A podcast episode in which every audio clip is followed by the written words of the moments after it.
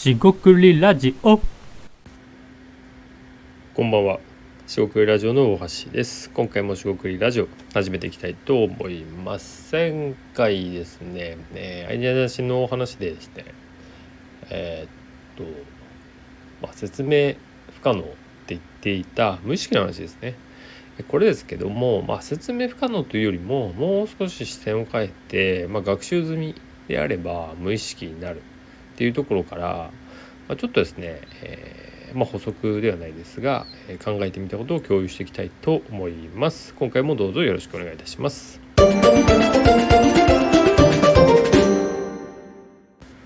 はい、中国ラジオのお箸です。今回ですね、前回の話のちょっとした補足ということで、まあ、改めてですね、えーっと、まあ、アイデアたちがですね、無意識の部分も、まあ、多いよねって言ってるのはなんなんでかというか、まあ、なぜかみたいな、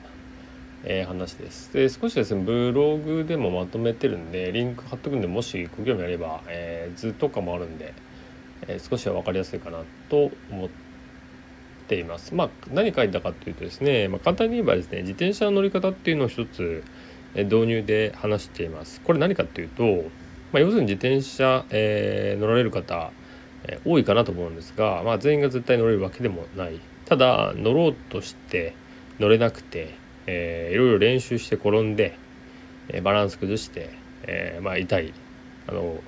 膝小僧でね皮むい皮っていうかまあ血を血を流れというか、まあ、傷ついてね、えー血が出たりとか、まあ、いろいろした経験がある人もいるかもしれませんがもちろんそういうことがない人ももしかしているかもしれないと、まあ、そういう運動神経の話になるんですけど、まあ、それは置いといて多くの人は乗れると。でこの自転車の乗り方と、えーアイデアを出すっていうのはまあここではねイコールだっていうふうに捉えてます。あの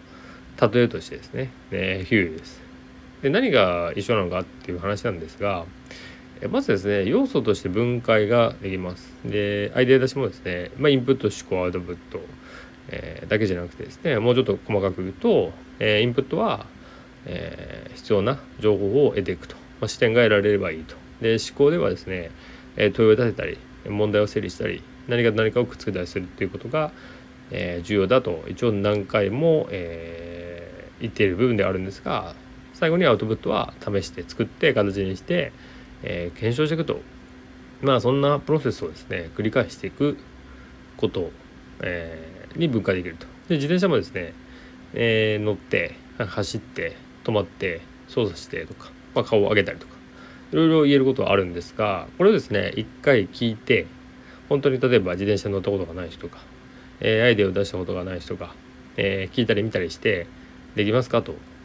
えー経験がなければ多分できないですよね。なんで、えーそれをですねまあパーツに分けてパートですかね、えー一個一個、えー分解してですね学んでいく必要があるんじゃないかっていうのがまず一つです。でそれを言うと何が起きるかっていうと、え今自転車に乗れてる人は、えー自分が自転車に乗れているっていうことを意識、えーしていないはずなんですよ。つまり、えー自分はペダルをこいでますとか、えハンドル操作を、えちょっと左ハンドル操作というよりもあれですよねあの左に曲がるっていうのは体重移動のお話ですよね。左に曲がるにはこれぐらいの体重移動をしてハンドルを少し曲げて、え急に曲がるなら、えハンドルだいぶ曲げてスピードを落としてそんなことをもう感覚でやってるんじゃないかなと思います。えこの感覚でやっている、えーえ感じがまさに、えアイデア出しにおける無意識、えつまり、え日常にアイデアがあるアイデアのヒントですね、えネタがある、えこういうふうに見えるんじゃないか、えこんな面白いものがあったと、えそういうことをですねまあ僕がですねやっている、え話につながっていくと。いうことになります。でここでですね意識と無意識の話になってくるんですがえーっとコストっていうのがあるかなと考えてます。コストっていうのは、えー自転車に乗る時に乗れない人が、えーハンドル操作はどうしたらいいだろうかペダルの漕ぐ力はどうしたらいいだろうか、えペダルに足が乗ってるか不安なのでどれぐらい足を伸ばして、え動かしてるかもわからない漕ぐ力もわからない、え思いっきり漕いでいいのかなとかもう要はですねペダル漕ぐだけでも、えめちゃくちゃ考えることがあるんですよね。でハンドル操作、えーなんかグラグラするし安定するのかなと。安定したところでどうやって止まるのかと。ブレーキ、え前も見ていかなきゃいけないし大変だと、えそういうことになると思うんですがその、え最初は難しかったものがだんだん、え意識してたものが無意識になっていくと、まあ、急にはできないですよね。何回も練習して、えーままさに体で覚えるって。これはもうその通りのイメージしかないんですけど、えー、実際に試さないと自転車に乗って試さないとこれは習得できないかなと。これはもうあなた、えー、ご自身リスナーさんの経験、えー、僕もそうですけどやってみないとわからない。アイデア出しもですねそれで、えー、頭の中で考えててもしょうがないんで考えたものをまあ実際に試してみたり、えー、紙に書いてみたりね。本当に試していくことが大事かなと思います。まさにこれが、え、身体的と、え、体で覚えるっていう文字通りの意味となるんですね。なんで、えー、その時にですね、え意識していたものがまさに、え習得できたり体得したってものは無意識になってくるんじゃないかなっていう話になります。そこで、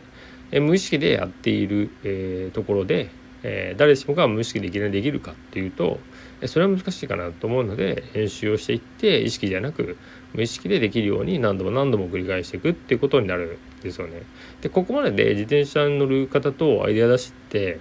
まあ、結構共通するものがあるかなと思ったんですが結構違うものがありましてそれは時間ですね。で自転車って、ね、どれくらいで乗れるようになるかも正直わからないんですが、えー、その時間がなかったらダメなんですが正直なところその一個ずつ練習してってまあ、えー、まあ子供とかそうであればどんどん上達するんで下手したら1週間とか2週間とかなんか短い時間で、えー、休みに集中してやればできるんじゃないかなみたいな感覚があります。これが、まあ、ずれてるかどうかは置いといて。でただ、えー、まあ仮にですねその数週間みたいなもので獲得できるっていうものだとしましょう自転車の乗り方。アイデア出しがですねそれができるかっていうと、まあ、基本的な発想法とか、えー、考え方をあのいわゆるレクチャーして僕が例えばレクチャーしてできるかっていうとまああの結構厳しいんですよね。厳しいっていうのはあのあそういうやり方やればいいのねって言って気づいてすぐ応用できて、えー、それが習慣化するかっていうとちょっと結構難しくてっていうところがあります。でここからはかなりあの話がごちゃついてくるんで参考程度なんですがまずですねシンプルにその仕事でやっている人、まあ、プロの企画、えー、まあ広告業とかもそうですがもしくはクリエイティブでアイデアを出さなきゃいけないみたいな人、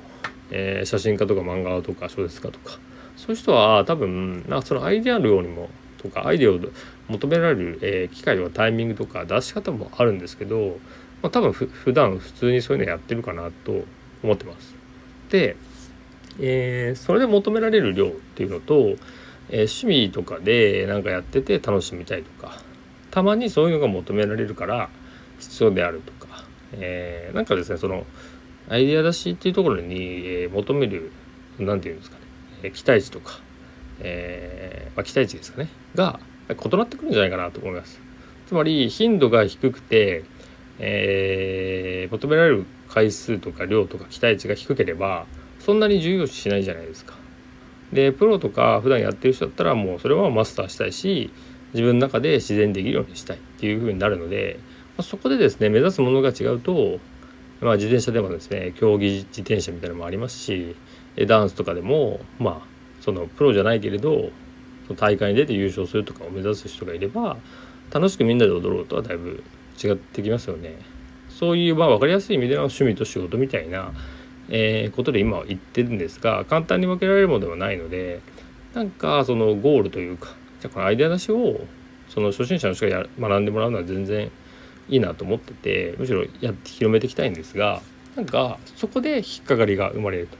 で問題はですねそこで学んだところ学ぶところの前要は自転車に乗る前の人が自分がどれくらい自転車が乗れるかなんていうゴールを定めててできないと思うんですよね。これ伝わりますかねなんであの適切に言えばまずアイデア出しの部分を、まあ、ベーシックというか基本的なことを押さえてもらってそこで学んでもらってじゃあ次どうするかみたいな、まあ、そこはあれあの次第にですっていうか、えー、ステップで考えてってゆっくり習得した後に考えていけばいいかなっていう話かなと思います。まあ何でも学習していくっていうふうに捉えると、まあ、この自転車の乗り方もそうですし、えー、アイデアを出すっていうこともほぼほぼ一緒かなと、えー、少しずつ学んでいって自分ができることを増やしていくと。いうところは変わらなくて、えそれがですねすぐ学んですぐ活かせるかみたいな、え話をするので、えおかしくなっていく、まあ、一朝一夕ではなくてですね、え中長期ですね学んだものを生かしていくっていうふうに見ていけばあなかなかこれを使えるもの使えるスキルかなって僕自身は思ってるんで、まあ、僕ですねこの考え方を、え初めて学ぶ人とかねアイデアを出す人に、え教えていきたいなと、え改めて思った次第でした。えー、今回ですね1000回の、えー、補足みたいな感じになりましたが学習っていうふうに捉えるとこれはまあ意識無意識の話ではどこでもあるかなって思ったりしていますなのでアイデア出しに特化した話ではないんですがアイデアを出すっていう話のところであえて言うならばやっぱり同じことも言えるんかなって改めて感じましたえー、っと今回は以上となります、えー、ここまでお聞きいただきましてありがとうございました。えー、えー、っとここまでお聞きいただきまして、えー、ありがとうございました。失礼いたします。